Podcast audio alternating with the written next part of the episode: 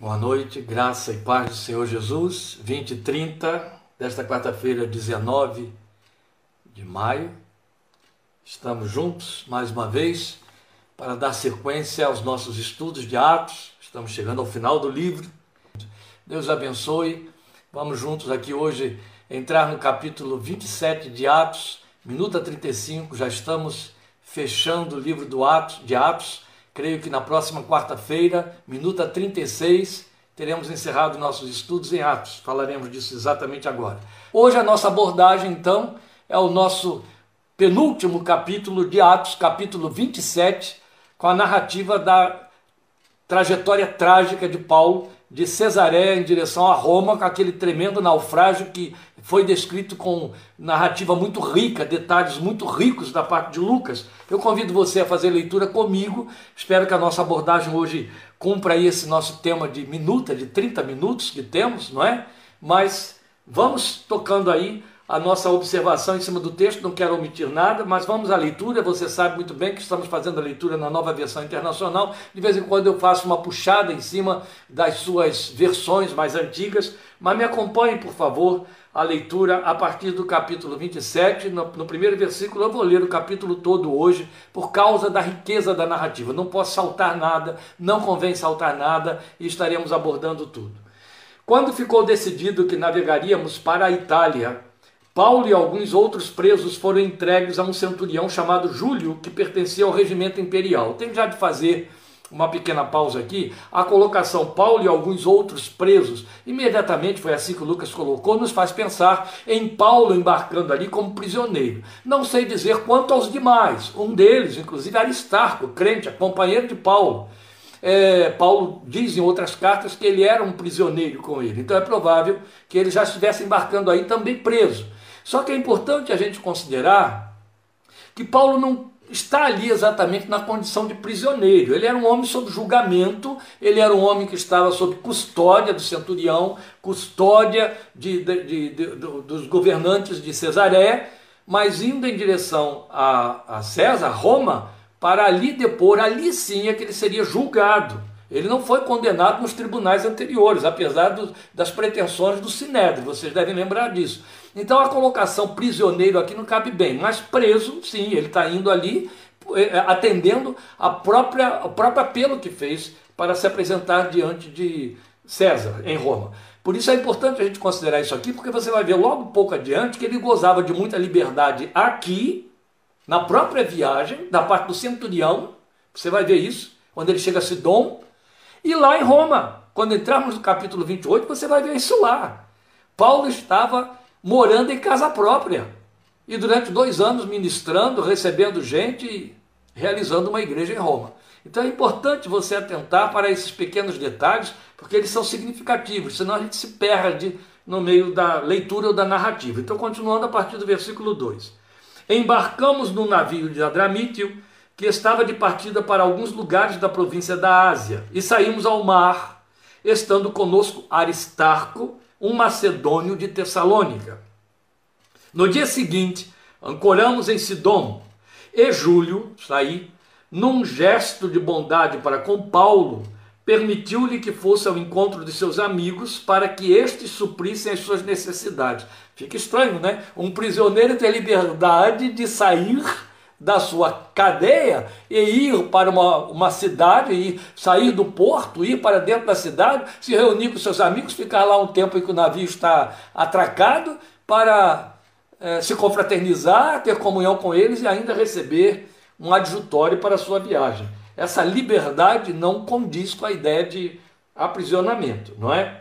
Tanto que o texto diz: o Júlio, o centurião, num gesto de bondade, mas é um gesto de bondade muito audacioso para uma autoridade que está levando um homem cativo. Então essas coisas precisam ser consideradas aí com atenção.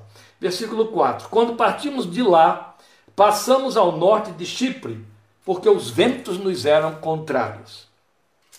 Tendo atravessado o mar aberto ao longo da Cilícia e da Panfilha, ancoramos em Mirra, na Lícia Ali o centurião encontrou um navio alexandrino que estava de partida para a Itália e nele nos fez embarcar. Navegamos vagarosamente por muitos dias e tivemos dificuldade para chegar a Cnido. Não sendo possível prosseguir em nossa rota devido aos ventos contrários, navegamos ao sul de Creta, de fronte de Salmona. Chegamos à ilha com dificuldade e chegamos a um lugar chamado Bons Portos, perto da cidade de Lazéia. Tínhamos perdido muito tempo e agora a navegação se tornara perigosa, pois já havia passado o jejum. Por isso, Paulo já advertiu: Senhores, vejo que a nossa viagem será desastrosa e acarretará grande prejuízo para o navio, para a carga e também para a nossa vida. Mas o centurião, em vez de ouvir o que Paulo falava, seguiu o conselho do piloto e do dono do navio. Visto que o porto não era próprio para passar o inverno, a maioria decidiu que deveríamos continuar navegando com a esperança de alcançar Fenice e ali passar o inverno. Este era um porto de Creta que dava para sudoeste e noroeste. Começando a soprar suavemente o vento sul, eles pensaram que haviam obtido o que desejavam. Por isso levantaram âncoras e foram navegando ao longo da costa de Creta. Pouco tempo depois, desencadeou-se da ilha um vento muito forte, chamado Nordeste. Da ilha ali é Creta. O vento veio então formando um corredor, porque ele deveria estar no curso, sendo o curso de um tufão. É importante você perceber um detalhe aqui. Eles navegaram muito lentamente, o navio estava navegando a sota-vento, ou seja, a favor do vento, e, e, de repente o vento se torna contrário. Isso torna a viagem tão morosa que eles gastam muitos dias para conseguir fazer esse contorno de Creta. E eles pretendem, então, depois da advertência de Paulo, parar num porto chamado Fenice, que era por ali, era tudo muito perto, a fim de então passar o inverno ali, como Paulo recomendou, já que onde estavam quando Paulo fez a recomendação, eles não gostavam, não era apropriado para passar o inverno. Era uma ilha muito árida, muito pobre, muito pequena. Então eles estavam querendo chegar a Fenice, chegar a Creta e ali ficar melhor hospedados durante o período do inverno, que seria de três meses. Só que percebam, nessa viagem que já está, já está alongada, que já está morosa, que está encontrando muita dificuldade, de repente é uma viagem costeira, eles são levados a mar aberto por um vento chamado aí nas suas versões neuroaquilão, um vento que vem do nordeste, sai de lá da ilha e os empurra para fora. Então o texto diz assim: o navio, versículo 15, o navio foi arrastado pela tempestade, sem poder resistir ao vento. Assim cessamos as manobras e ficamos à deriva. O mal começou. Passando ao sul de uma pequena ilha chamada Clauda, foi com dificuldade que conseguimos recolher o barco salva-vidas levantando-o, lançaram mão de todos os meios para reforçar o navio com cordas. E temendo que ele encalhasse nos bancos de areia de Sirte, baixaram as velas e deixaram o navio à deriva. A essa altura, eles já entendiam que o navio podia, por conta do, do vendaval, se despedaçar. Essa artimanha aqui, esse, esse, essa técnica que foi usada de com dificuldade amarrar o navio com cordas era uma técnica usada nessas navegações à vela naquela ocasião. Eles passavam, e era com dificuldade, as, as, as cordas, super poderosas cordas, por dentro do, do, do da armação do navio, por dentro do casco, pela parte interior, às vezes de um lado para outro, né, de bombordo para este bordo, ou então de proa para popa, ou de popa para proa, amarrando as pranchas, para que elas não se arrebentassem com a voragem do mar. Para você perceber como tudo era muito precário, mas era tudo quanto eles tinham. E vamos lembrar, não é? Tudo que conhecemos do mundo moderno hoje foi às custas dessas navegações perigosas, as caravelas, não é? Somos frutos dessas viagens aí. Bem, voltando agora ao versículo 18. No dia seguinte, sendo violentamente castigados. Não, eu, eu pulei o versículo 17, me perdoem.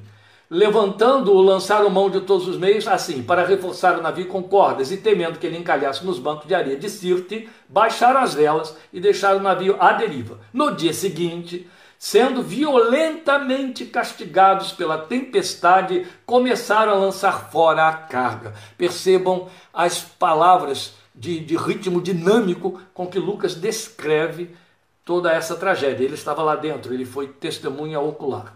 No terceiro dia, lançaram fora com as próprias mãos a armação do navio. Não aparecendo nem sol nem estrelas por muitos dias, e continuando a abater-se sobre nós grande tempestade, finalmente perdemos toda a esperança de salvamento.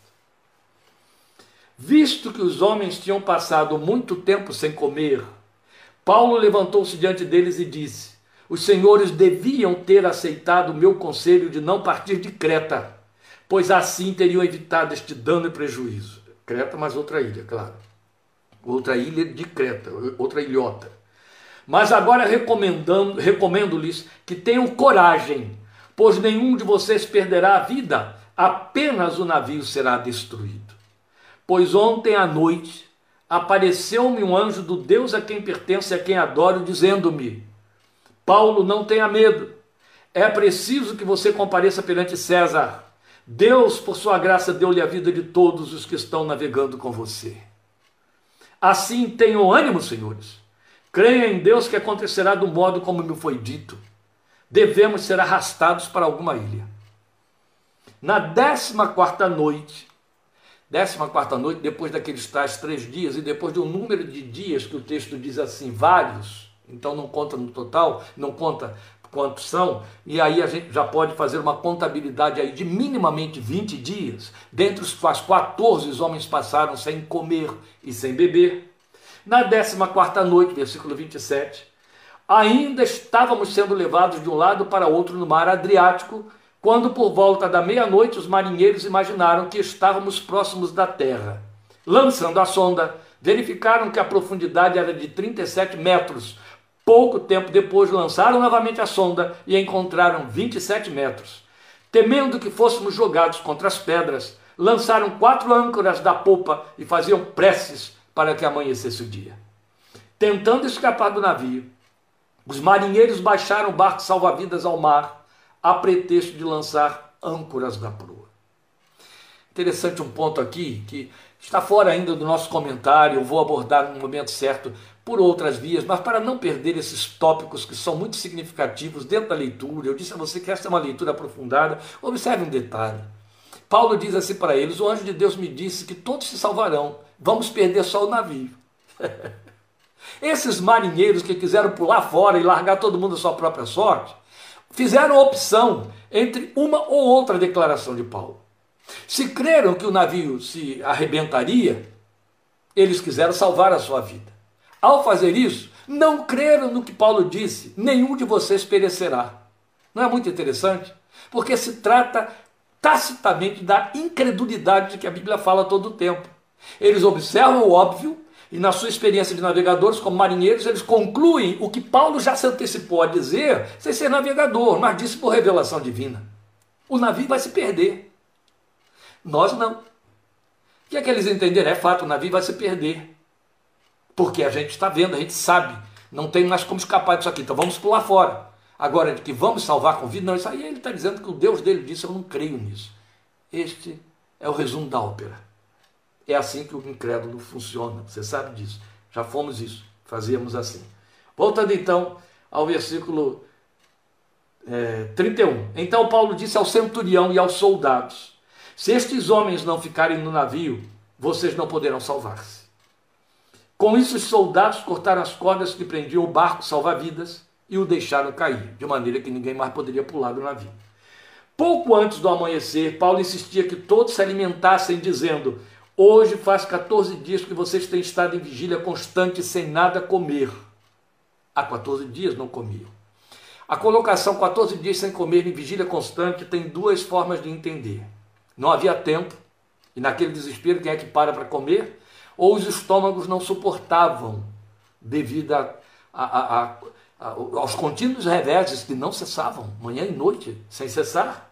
E aí não tinha como parar o alimento lá dentro. Então não comiam há 14 dias. Agora eu os aconselho a comerem algo, pois só assim poderão sobreviver. Nenhum de vocês perderá um fio de cabelo sequer. Ele insiste com autoridade, com convicção profunda do que ouviu e no que cria. Tendo dito isso, tomou o pão e deu graças a Deus diante de todos. Então partiu e começou a comer. Todos se reanimaram e também comeram algo. Estavam a bordo 276 pessoas, muita gente para um navio daquela época, navio de carga. Depois de terem comido até ficarem satisfeitos, aliviaram o peso do navio, atirando todo o trigo ao mar. Quando amanheceu, não reconheceram a terra, mas viram uma enseada com uma praia para onde decidiram conduzir o navio, se fosse possível. Cortando as âncoras, deixaram-nas no mar, desatando ao mesmo tempo as cordas que prendiam os lemes. Então, alçando a vela da proa ao vento, dirigiram-se para a praia. Mas o navio encalhou num banco de areia, onde tocou fundo. A proa encravou-se e ficou imóvel, e a popa foi quebrada pela violência das ondas. Os soldados resolveram matar os presos para impedir que algum deles fugisse, jogando-se ao mar. Mas o centurião queria poupar a vida de Paulo e os impediu de executar o plano. Então ordenou aos que sabiam nadar que se lançassem primeiro ao mar em direção à terra. Os outros teriam que salvar-se em tábuas ou em pedaços do navio. Dessa forma, todos chegaram a salvo em terra. Aí você diria, mas se Paulo não deveria estar considerado aí um prisioneiro porque gozava de regalia pelo centurião e ainda não estava condenado, por que, que os presos, os soldados quiseram matar os presos para que não fugissem. Primeiro, que não sabemos a condição dos demais, que poderiam já estar indo condenados, de fato como presos. Segundo, que se os soldados que eram responsáveis por levá-los para cumprirem pena chegassem lá sem os prisioneiros, seriam mortos, vida por vida. Era assim que aquela lei funcionava. Então, eles preferiam matá-los e levar os corpos para apresentar o que estava acontecendo ali, de forma que eles poderiam levar a presa até o lugar devido. Bem, posto isto, vamos então considerar aqui a nossa narrativa, porque eu acabei de fazer toda a leitura. Como nós dissemos antes, a narrativa, você viu isso no primeiro versículo, ela assume agora abruptamente a descrição da viagem de Paulo a Roma e esse embarque em Cesareia, nessa direção aí. Agora é importante salientar que Lucas está pessoalmente envolvido, por isso que ele usa o pronome da primeira pessoa do plural, nós. E a sua narrativa traz muito desses seus pontos de observação, mas não devemos confundir a narrativa como se fosse um diário de bordo, não é isso. Então ele foi muito fiel às ocorrências circunstanciais da navegação. Então alguns detalhes se fazem importantes para considerar, e um deles é a presença de Aristarco acompanhando Paulo e Lucas e por conta de cartas posteriores que a gente percebe depois quando ele escreve aos Filipenses, quando ele escreve a, a, aos crentes de Colossos, é, essas cartas, provavelmente escritas lá em Roma, a gente entende que Aristarco também segue como prisioneiro e a presença de Lucas é, chega a ser fator de especulação aí para alguns estudiosos. Mas nada impede que Lucas estivesse ali voluntariamente no navio, acompanhando o apóstolo porque ele pode ser, e por ser, né, um grande indicador, é, observador e, e seguidor de Paulo, é provável que ele estivesse ali às suas próprias expensas, acompanhando o, o, o apóstolo, é, motivado pelo, pelo seu desejo de continuar a narrativa do seu evangelho, né, narrando a vida da igreja em Atos e toda ela em torno deste homem de Deus que é o seu personagem central, o personagem central do livro de Atos. Então, haja vista o fato do centurião responsável por levar Paulo como prisioneiro a Roma, consentir que numa das paragens, essa que eu li logo no terceiro versículo, ali em Sidom, ele fosse visitar seus amigos que o supriram de recursos para a viagem. Isto é muito relevante, porque mostra que Paulo vai embarcado muito mais como processado do que como um prisioneiro condenado, ainda que ele estivesse ali é, sem ter outra opção, porque ele fez um apelo, ele estava sob julgamento.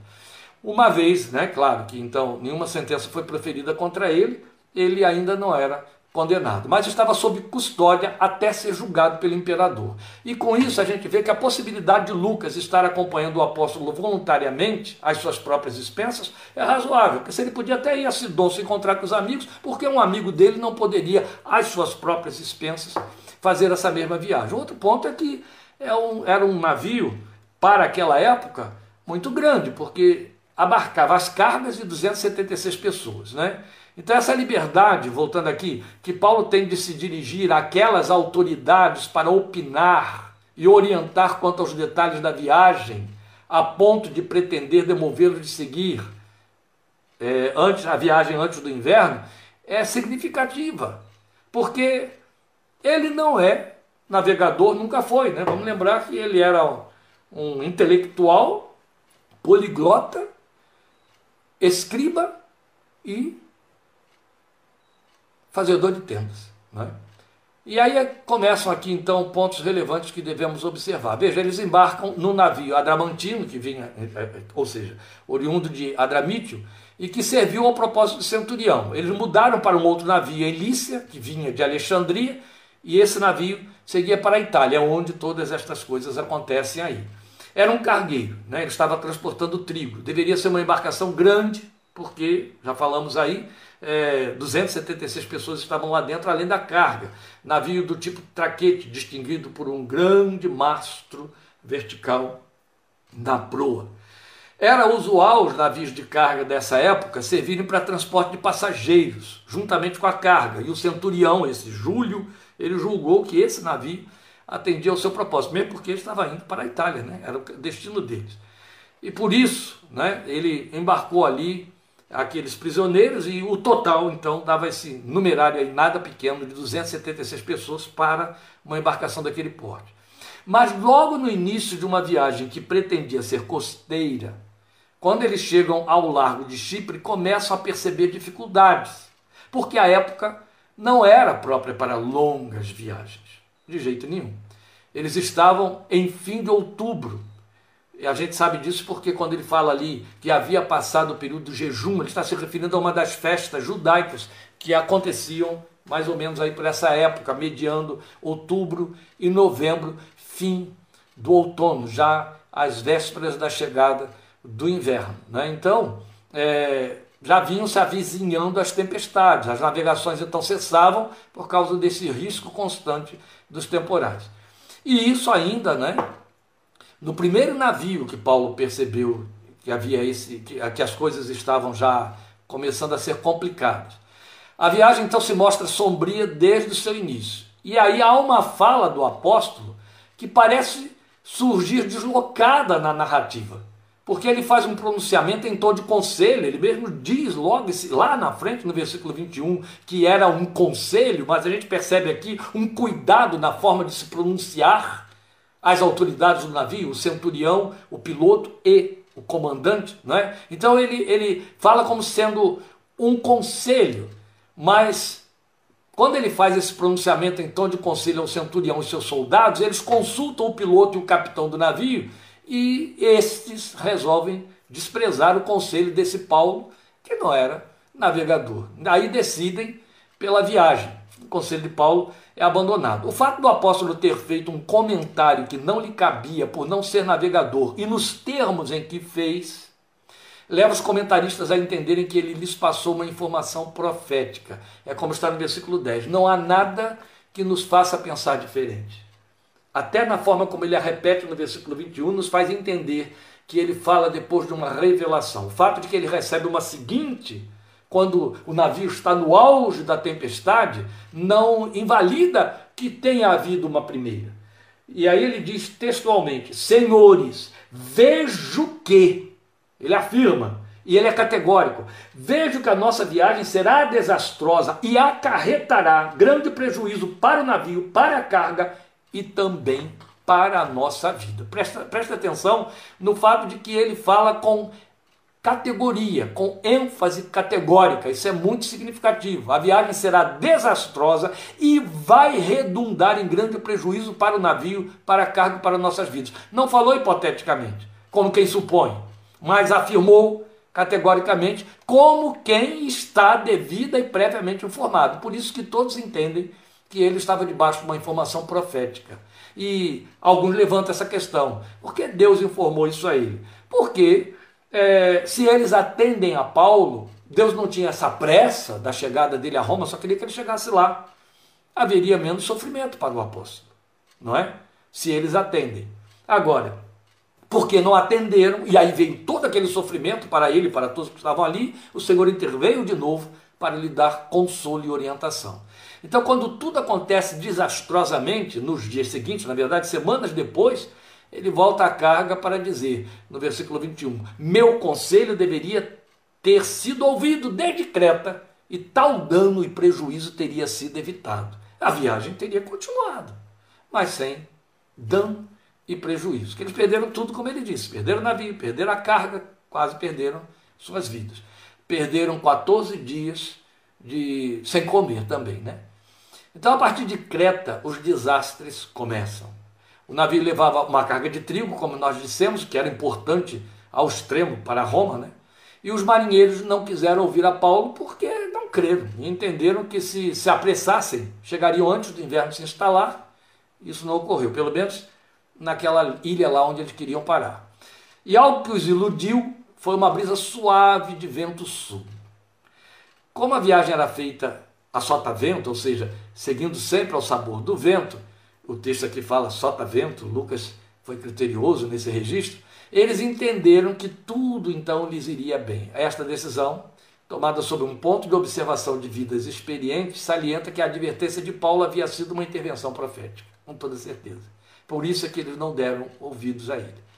Nós podemos contabilizar a narrativa de Lucas registrando palavras bem marcantes para descrever os movimentos da navegação. É onde eu tinha dito para vocês que ele descreve com muito dinamismo, há muitas cores, claro, ele viveu a coisa, não é? E ele descreve resumidamente, mas com intensidade, e a gente imagina o que, que ele também não experimentou lá dentro. Então, ele fala desses movimentos com dificuldades extremas que foram como, né? Dificuldades extremas que foram crescendo.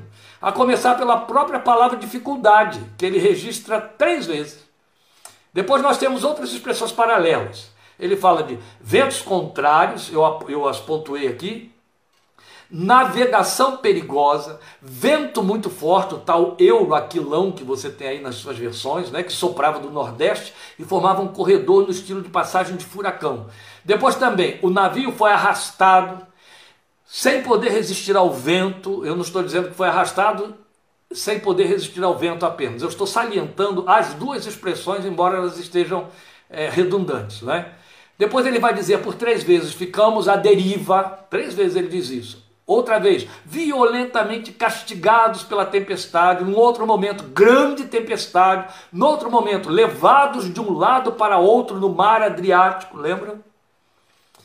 Todas estas expressões somadas à narrativa do que eles sentiam e como se comportavam, como por exemplo, 14 dias sem comer, sem sol, sem estrelas, quer dizer, uma noite contínua, né?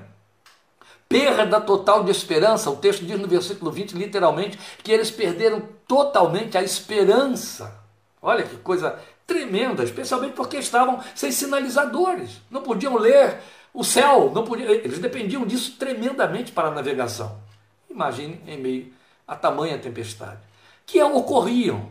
Esta aqui não foi uma novidade, elas ocorriam. Paulo recebeu de Deus uma palavra que dizia o que? Ela virá, evitem ir lá agora. Só que não foi ouvido. Né? E aí ele vai somando, Lucas, vai somando a essas descrições do, das violências todas, esses sentimentos, essas outras fatalidades dentro do navio, né? o que acontece ali. E mais a descrição da etapa final em que o navio finalmente se despedaça batendo num banco de areia junto à costa de Malta. Isso tudo traz cor intensa dessa dinâmica do desespero que teve esses dias contabilizados. 14 dias e 14 noites, depois daqueles tais três, depois daqueles outros que eu disse que não foram registrados. Eu penso que isso aí dá por baixo uns 20 dias de total de viagem, dos quais 14 sob intenso desespero, a ponto de perderem totalmente a esperança. Né? E o navio foi levado à deriva em mar aberto, foi jogado para mar aberto.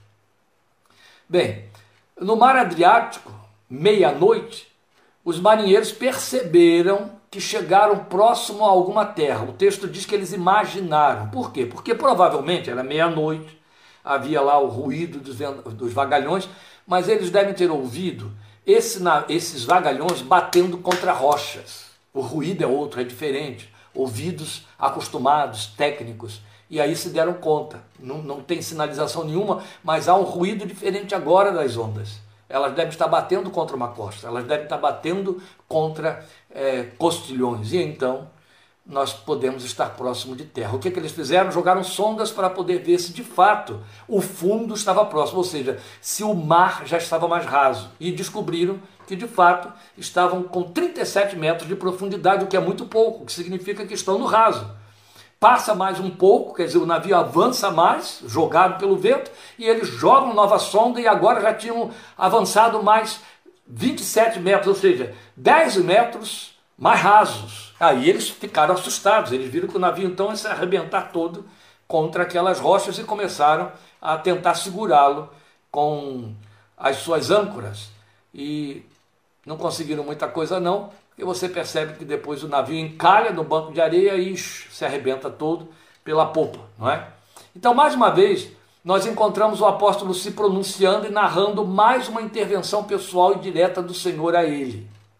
Esta é a terceira, ela está aqui no versículo 23. Pois ontem à noite apareceu-me um anjo do Deus a quem pertenço e a quem adoro, dizendo-me: Paulo, não tenha medo. É preciso que você compareça perante César. Deus, por sua graça, deu-lhe a vida de todos os que estão navegando com você. Há pontos aqui tão bonitos, tão edificantes, não é? Tão ricos. Não queremos especular porque não precisa de especulação, mas você me ouviu dizer agora que esta é a terceira vez que o Senhor faz uma intervenção para dar ânimo ao seu servo. Nas duas anteriores, vejam, vamos lembrar, a primeira foi em Corinto e a segunda em Jerusalém. O Senhor mesmo foi quem falou com ele. Aqui ele envia um anjo. Aqui, como em todas aquelas narrativas do Velho Testamento, o anjo fala pelo Senhor, como se fosse o próprio Senhor falando. Mas eu acho bonito o fato de que Paulo faz questão, e Lucas então respeita isso, de narrar que foi um anjo do Deus a quem eu pertenço e a quem eu adoro. Ele não diz o Deus a quem eu pertenço e adoro e me apareceu. Quando Lucas descreve o que acontece em Corinto, o que acontece em Jerusalém, diz que foi o Senhor Jesus quem se pronunciou para Paulo. Aqui, Deus lhe envia um anjo. É perigoso especular, é bobagem especular, tentar trabalhar esse texto para fazer fantasias. Mas nós sabemos, não é? Que a Bíblia diz que o anjo do Senhor acampa-se ao redor dos que o temem e os livra. Lindo, né? Muito bom. E isso tem muito a ver com o que está acontecendo aqui mesmo, né? Bem, então como dissemos, foi a terceira tentativa. A primeira primeira, terceira intervenção. A primeira em Corinto, a segunda em Jerusalém, agora aqui, em meio, no auge do temporal e do naufrágio. Foi na noite anterior. Nesta, como nas demais, a temática da mensagem permanece a mesma. Não tenha medo, porque você cumprirá meu propósito. Esta era a temática. Entende? Ó, veja em Corinto, ele diz: Tenho muito povo nesta cidade. Eles não farão mal a você. Lembra disso? Não tenha medo. Importa que você fale, não se cale. Eu tenho muito povo nesta cidade e eles não farão mal a você. Em Jerusalém, quando ele estava em vias de ser trucidado pelo Sinédrio, o Senhor aparece a ele e diz: Importa que você vá a Roma e testemunhe a meu respeito. Então, ele sabia que também estaria livre, e é em cima de que ele faz o apelo a Posso Festo, pedindo para ser apresentado a César e depois diante de César. Nesta, o que, que ele ouve? É preciso que você compareça diante de César. É preciso. Quem precisa? o Senhor precisa. Gente, isso é lindo demais.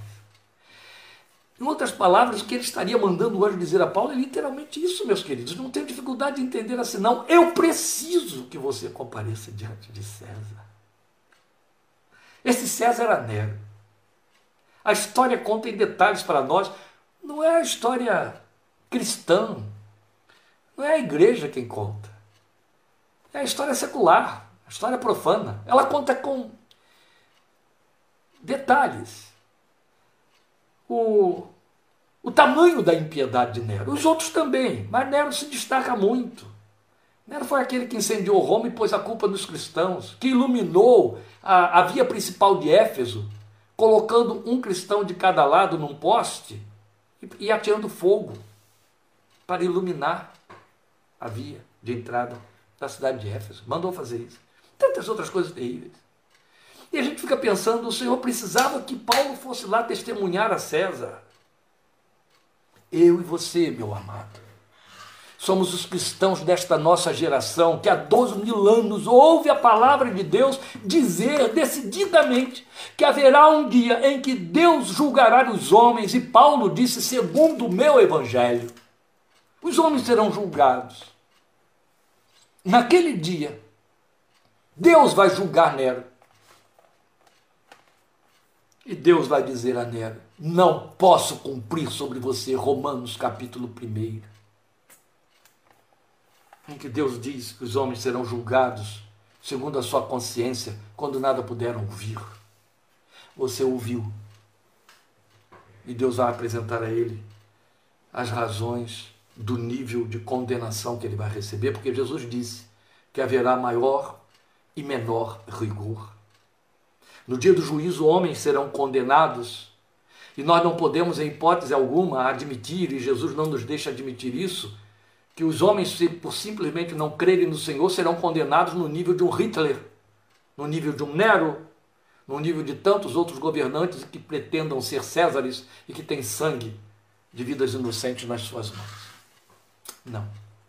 O dia do juízo vai acontecer. Os homens, depois de sua morte, serão julgados, a Bíblia diz. Nós também apareceremos e compareceremos diante do trono de Deus, chamado trono branco. Ali é para ouvirmos o nosso nome, glória a Deus, sendo lido no livro da vida, como registrados por termos nos lavado, lavado as nossas vestes, a Bíblia usa essa expressão em Apocalipse, no sangue do Cordeiro. Aleluia. Mas ainda assim, nossas obras serão avaliadas com vistas a galardões. Deus seja louvado por sua fidelidade e justiça.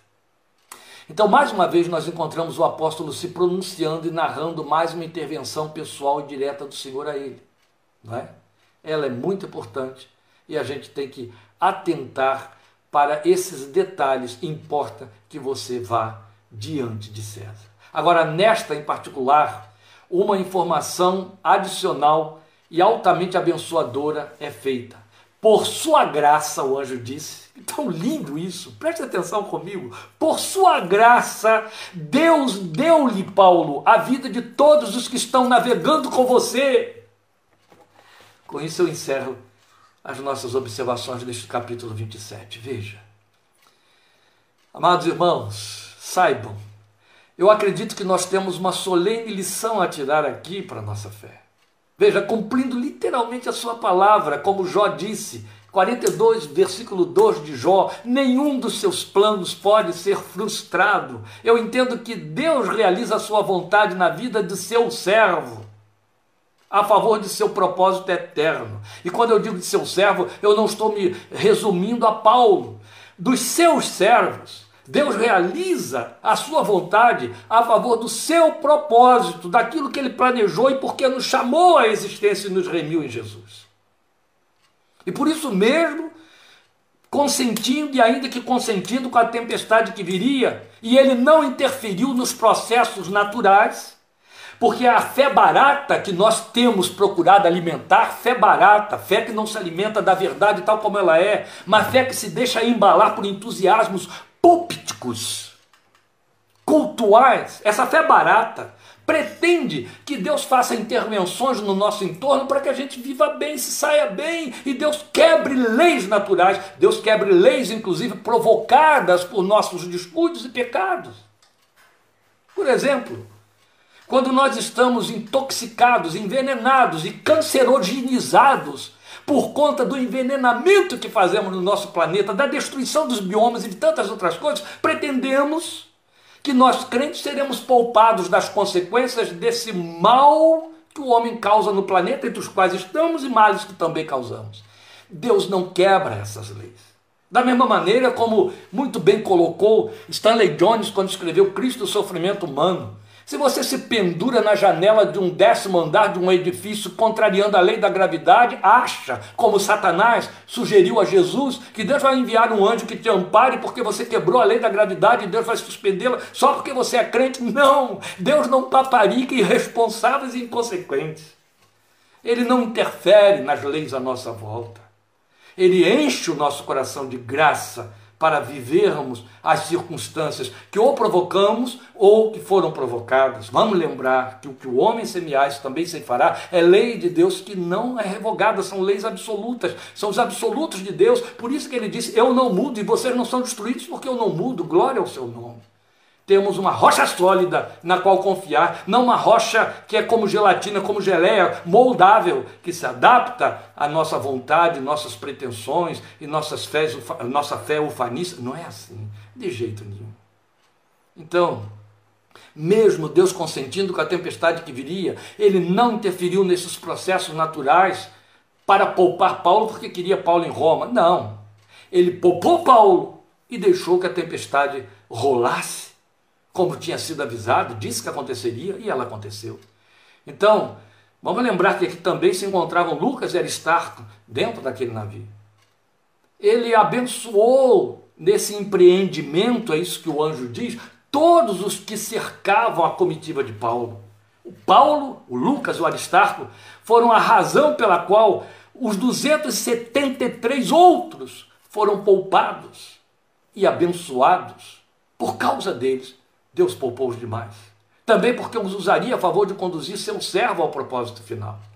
Com toda certeza. Porque mais coisas vieram a acontecer, como veremos, querendo Deus, semana que vem, no capítulo 29 e 28. Agora, é inevitável fazer uma associação com nossa peregrinação neste mundo, e com isso eu vou encerrar, porque eu já estou passando 15 minutos do tempo da sua janta aí, mas eu acho que você vai ficar melhor alimentado agora. Vejam, erram de forma grave e absurda aqueles que pensam que se servem da fé ou que são conquistados nela para viverem para si mesmos. De jeito nenhum.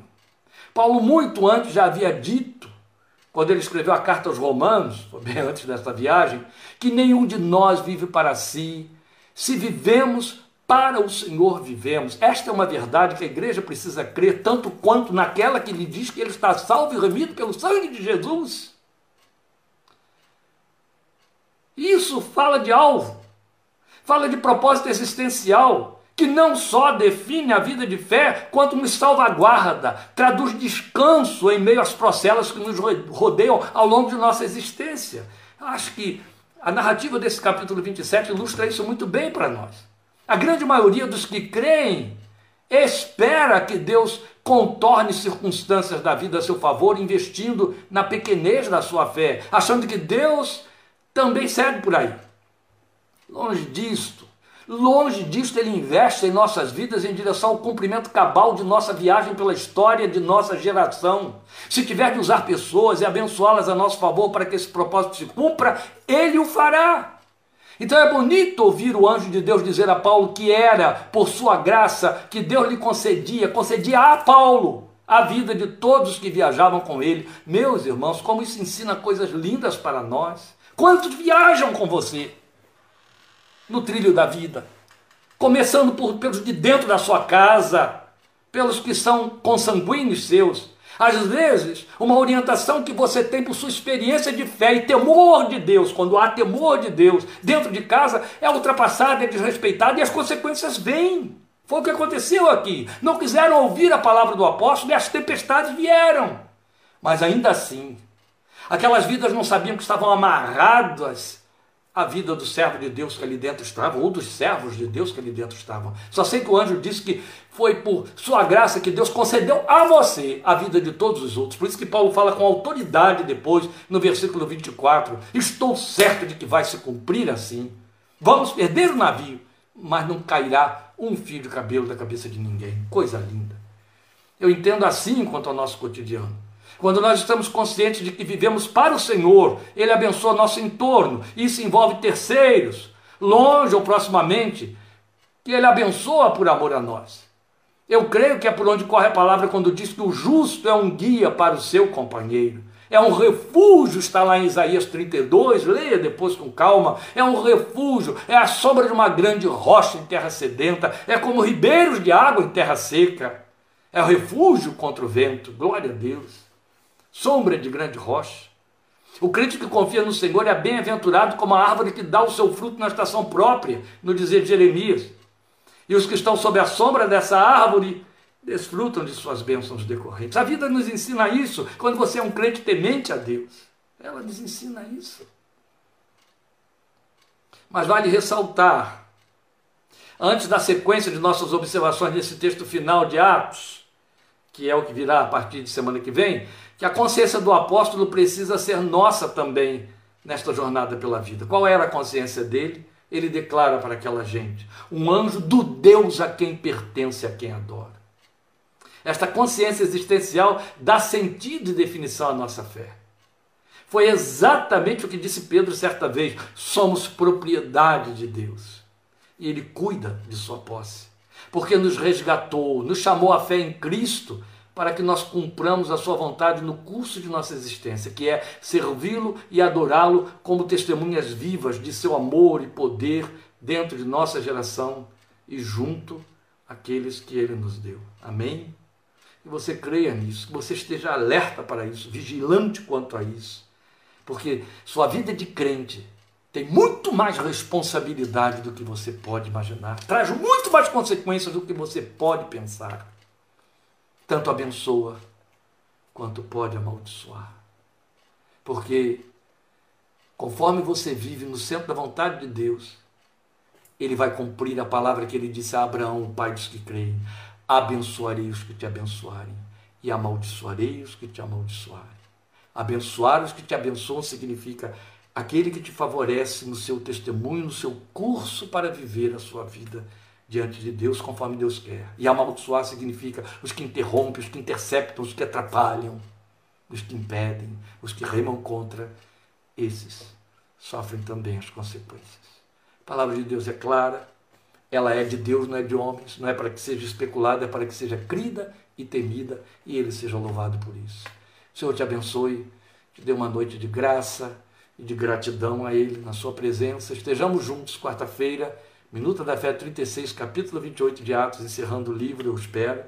E domingo, 17h30, com recomeços, é o nosso tema que foi adiado do último domingo. Até lá, muito obrigado por sua presença, sua participação, esses queridos pastores que me honram com a sua participação aqui esta noite também.